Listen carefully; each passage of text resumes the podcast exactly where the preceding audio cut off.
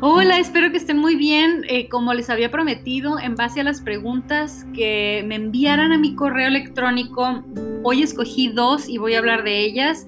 Son muy específicas y una dice, ¿cómo es posible que teniendo a Dios esté pasando por depresión? Primero que nada, quiero agradecerte muchísimo. Tú sabes quién eres. Gracias por mandar tus preguntas y a todos los que lo hicieron. Y quiero decirte, esta pregunta la escogí porque me llega directamente a mi corazón. Ustedes saben que yo pasé por esto y pues eh, algo he aprendido y espiritualmente tengo la respuesta y es que seamos conscientes, existe una fuente del mal y una fuente del bien. Sabemos eso sin ponerle nombres, y Jesús está en nuestro corazón. Pero sí tenemos un enemigo. Y este enemigo, pues yo no creo que nos atacaría tan fuerte, en especial a ti. No creo que te atacaría tan fuerte como lo es la depresión. Si no hubiera algo muy valioso adentro de ti. Y quiero casi hasta profetizar, quiero casi hasta hasta asegurarte te detengas en el camino, que no pares, que no dejes de seguir y de tratar y de esperar, porque si va a llegar una ayuda a tu vida, tenlo por seguro.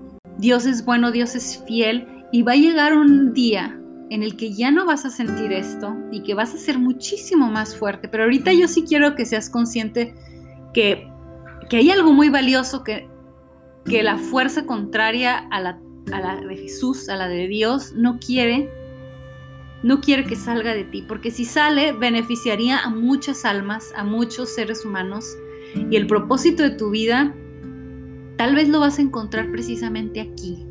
Y me honra mucho decirte que en mi vida así sucede, porque gracias a que estuve yo sufriendo tanto sin saber de dónde, cómo, por qué, ahora puedo ayudar a muchas personas precisamente eso es lo que ahora me hace hablarte a ti y a que tú me entiendas. Pero tengo este ejemplo perfecto y este ejemplo es a partir de Proverbios, es de la Biblia.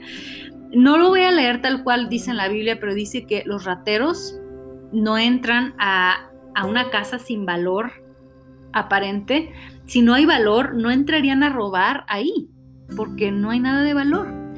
Pero si hay algo que está tratando de evitar que tú vivas y que tú compartas tu vida con los demás, quiere decir que hay mucho valor ahí. Y yo quiero recordarte esto, quién eres. Eh, voy a darte unos, unos versículos, Juan 10.10, 10, Proverbios 6.31, Joel 2.25, Filipenses 1.6 y Job 42.10. Gracias por tu, por tu pregunta, muchísimas gracias, lo aprecio mucho. Y la segunda es, ¿cómo le hago cuando no quiero acercarme a Dios? Siento como entumecimiento a todo. Y lo menos que quiero hacer es leer la Biblia o escuchar de Dios. Ok, eh, yo, eh, yo creo que todos hemos experimentado esto cuando estamos enojados, cuando hay emociones que no nos, no nos dejan de gritar en la cara. Estamos enojados, estamos cansados, estamos X. Pero si somos conscientes de que somos nosotros los que construimos nuestro futuro también, nosotros con nuestra actitud, las victorias, las derrotas, también podemos construirlas junto con Dios a nuestro lado y la verdad es que podemos con todos si Dios está con nosotros. Y sí, yo he sentido algo parecido, pero el día que yo entendí que yo era mucho, no poquito, más fuerte espiritualmente que mis circunstancias que me rodeaban, finalmente me rendí ante el poder de Dios, como que le dije, toma tú el mando, mi humanidad no es suficiente, no puedo con esto. Un poco como Jesús, como el ejemplo y la referencia, porque Jesús llevándolo a la cruz, siendo la deidad que era, nos dice muchísimo.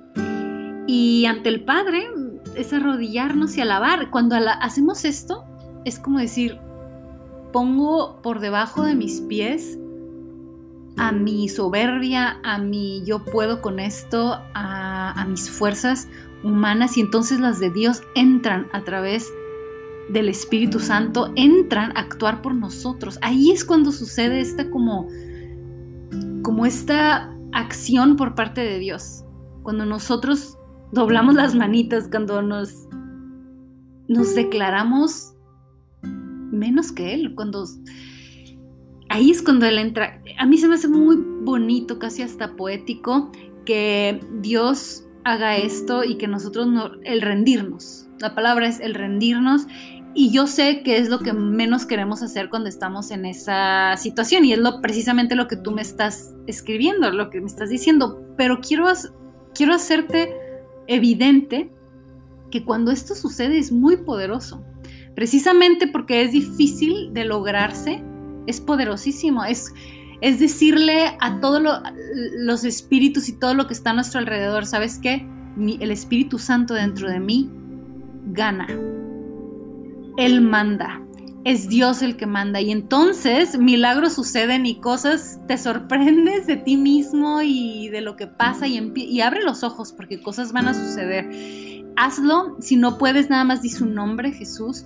Pon alabanza si puedes para que rompan cosas, pero pronunciar el nombre de Jesús cuando ni siquiera podemos orar ayuda muchísimo. Bueno, es todo por hoy. Gracias por sus preguntas. Estoy bien agradecida y vamos a seguir haciendo esto. Ya les había dado las fechas y esperen la que viene. Eh, hay anuncios también. Eh, el formato cambia un poquito, pero de eso hablamos después. Gracias, hasta pronto. Bye.